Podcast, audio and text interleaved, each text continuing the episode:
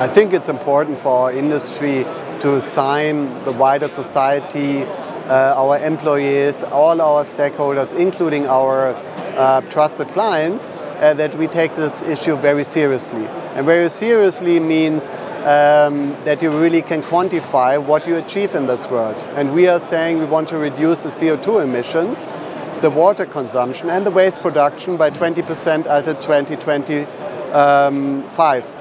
And we want to increase the energy efficiency by 30%. So these are clear, measurable targets.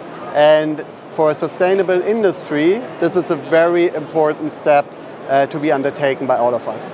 The real estate industry, the real estate assets produce a lot or contribute a lot to the CO2 emissions. So actually around 30%. So we have to do something if we want to uh, uh, have the wider acceptance of all our stakeholders.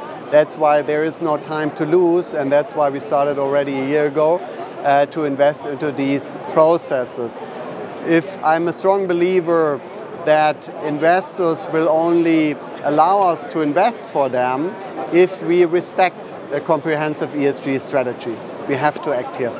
So it not, has not only to do with environmental, but it has also to do with our employees and with our investors. So seriously and backing our investors um, want to see a transparent ESG strategy. And this we have implemented through the whole work process of our investment decisions.